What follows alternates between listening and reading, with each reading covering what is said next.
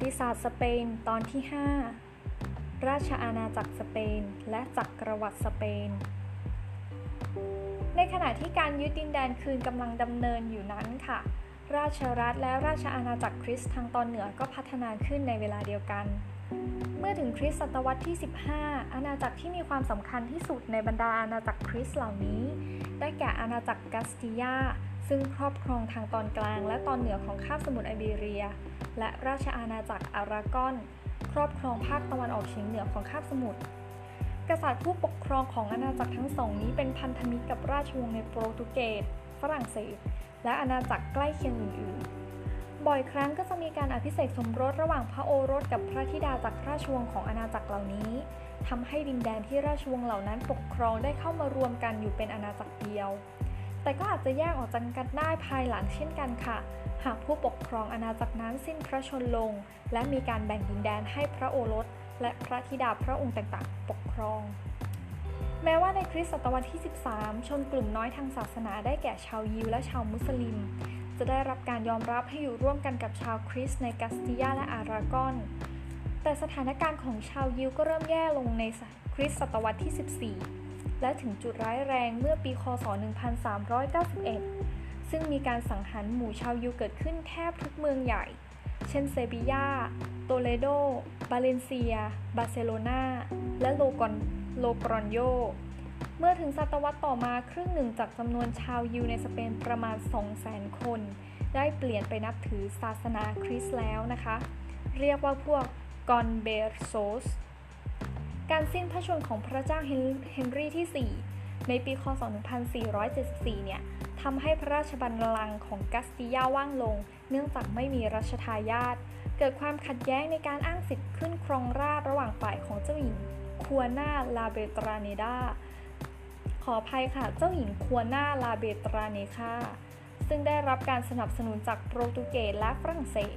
กับฝ่ายของเจ้าหญิงอิซาเบลล่าที่ได้รับการสนับสนุนจากอารากอน และชนชั้นสูงของกัสติยา จนกระทั่งหลังจากสงครามสืบราชบัลลังก์กัสติยาสิ้นสุดลง อิซาเบลล่าก็ได้ขึ้นครองราชย์ และเฉลิมพระนามสมเด็จพระราชินีนาถอิซาเบลล่าที่หนึ่งแห่งกัสติยา และทรงปกครองอาณาจักรร่วมกับพระราชวพระราชสวามี ขออภัยค่ะ พระราชสวามี คือพระเจ้าเฟอร์ดินานด์ที่ 5 แห่งกัสติยา ต่อมาในปีคศ 1479 พระเจ้าเฟอร์ดินานด์ที่ 5 เนี่ยได้ซึ่งได้ทรงขึ้นครองราชอาณาจักรอารากอนต่อจากพระเจ้าจอห์นที่ 2 ผู้เป็นพระราชบิดา และเฉลิมพระนามพระเจ้าเฟอร์ดินานด์ที่ 2 แห่งอารากอนการอภิเษกสมรสและครองราชย์ร่วมกันในครั้งนี้ทำให้ราชอาณาจักรกัสติยาและราชอาณาจักรอารากอนได้เข้ามารวมกัน เป็นจุดเริ่มต้นของการพัฒนาเป็นอาณาจักรสเปนในเวลาต่อมาค่ะ หลังจากที่สมเด็จพระราชินีนาถอิซาเบลล่าและพระเจ้าเฟอร์ดินานด์ที่ 2 ได้ทรงยึดเมืองกรานาดาคืนจากชาวมุสลิมได้สำเร็จเมื่อปี คศ 1492 ก็ทรงเป็นที่รู้จักกันในพระนามพระมหากษัตริย์คาทอลิกซึ่งเป็นฐานันดรศักดิ์ที่ทรงได้รับจากการแต่งตั้งของสมเด็จพระสันตะปาปาอเล็กซานเดอร์ที่ 6 นอกจากนี้ในสมัยของพระองค์ทั้งสองกัสติยาและอารากอน ก็ยังได้รับกรรมสิทธิ์ในการครอบครองหมู่เกาะแคนารีในมหาสมุทรแอตแลนติกอย่างสมบูรณ์ พระองค์ทั้งสองก็ทรงอนุมัติ และสนับสนุนการสำรวจดินแดนของคริสโตเฟอร์โคลัมบัสซึ่งเป็นชาวยุโรปคนแรกที่ไปถึงโลกใหม่ ซึ่งจะนำความมั่งคั่งเข้ามาสู่สเปน และเป็นทุนให้ให้รัฐแห่งใหม่นี้ กลายเป็นหนึ่งในมหาอำนาจของยุโรปในอีก 200 ปีถัดมาค่ะ ในปี คศ 1492 กษัตริย์คาทอลิกทั้งสองพระองค์ได้ทรงดำเนินการขั้นสุดท้ายกับคนต่างศาสนาก็คือ ทรงออกพระราชกิจสดีกาอารัมวานะคะให้ชาวยิวที่เหลือเปลี่ยนมานับถือศาสนาคริสต์มิเช่นนั้นก็ต้องอบพยพออกไปจากสเปนซะ ซึ่งพอประมาณได้ว่าจำนวนชาวยิวที่ถูกขับไล่ออกไปนั้น อยู่ที่ประมาณ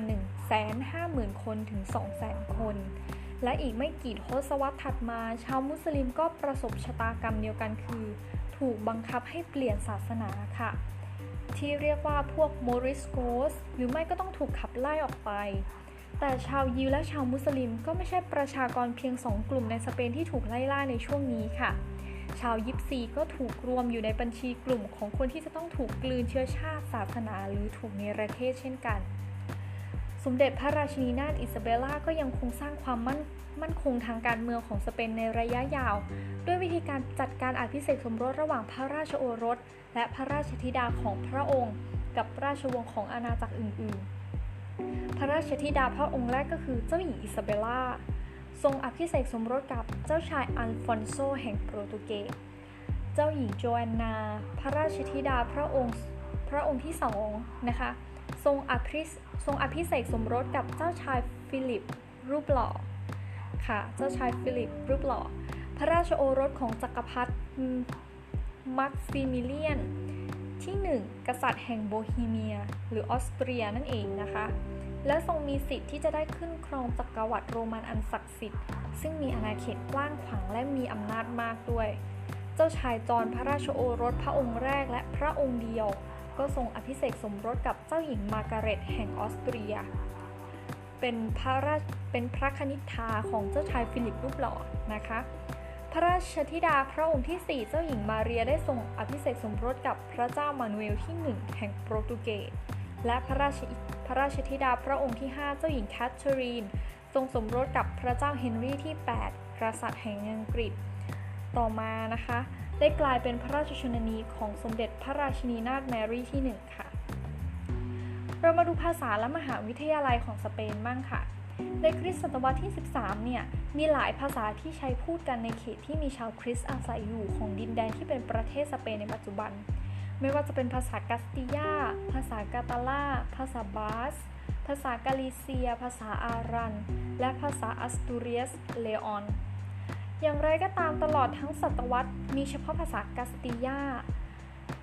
ที่ทวีความสำคัญมากขึ้นเรื่อยๆ ในราชอาณาจักรกาสติยาในฐานะภาษาแห่งวัฒนธรรมและการสื่อสาร ตัวอย่างหนึ่งก็คือบทสดุดีวีรกรรมของเอลซิสกัมเปอาโดนะคะ ในปลายรัชสมัยของพระเจ้าเฟอร์ดินานด์ที่ 3 นักบุญ ก็เริ่มมีการใช้ภาษากัสติยาบ้างในเอกสารต่างๆ แต่มา กลายเป็นภาษาราชการก็ในรัชสมัยของพระเจ้าอัลฟอนโซที่ 10 ผู้ชาญฉลาด และนับจากนั้นเป็นต้นมาเอกสารต่างๆ ของทางการก็จะถูกเขียนขึ้นเป็นภาษากัสติยา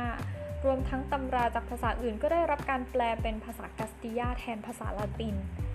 ยิ่งไปกว่านั้นค่ะในศตวรรษเดียวกันนั่นเอง ก็มีการก่อตั้งมหาวิทยาลัยขึ้นหลายแห่งในราชอาณาจักรกาสติยา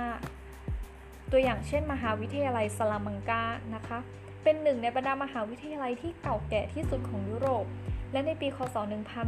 1492 ภายใต้การปกครองของกษัตริย์คาทอลิกตำราไวยากรณ์ภาษากาสติยาฉบับแรก ก็ได้รับการจัดพิมพ์ ขึ้นโดยอันโตเนียลเดเนบริดาค่ะ ขออภัยค่ะ อันโตเนียลเดเนบีเนบริคาเรามาดูจักรวรรดิสเปนกันมั่งค่ะ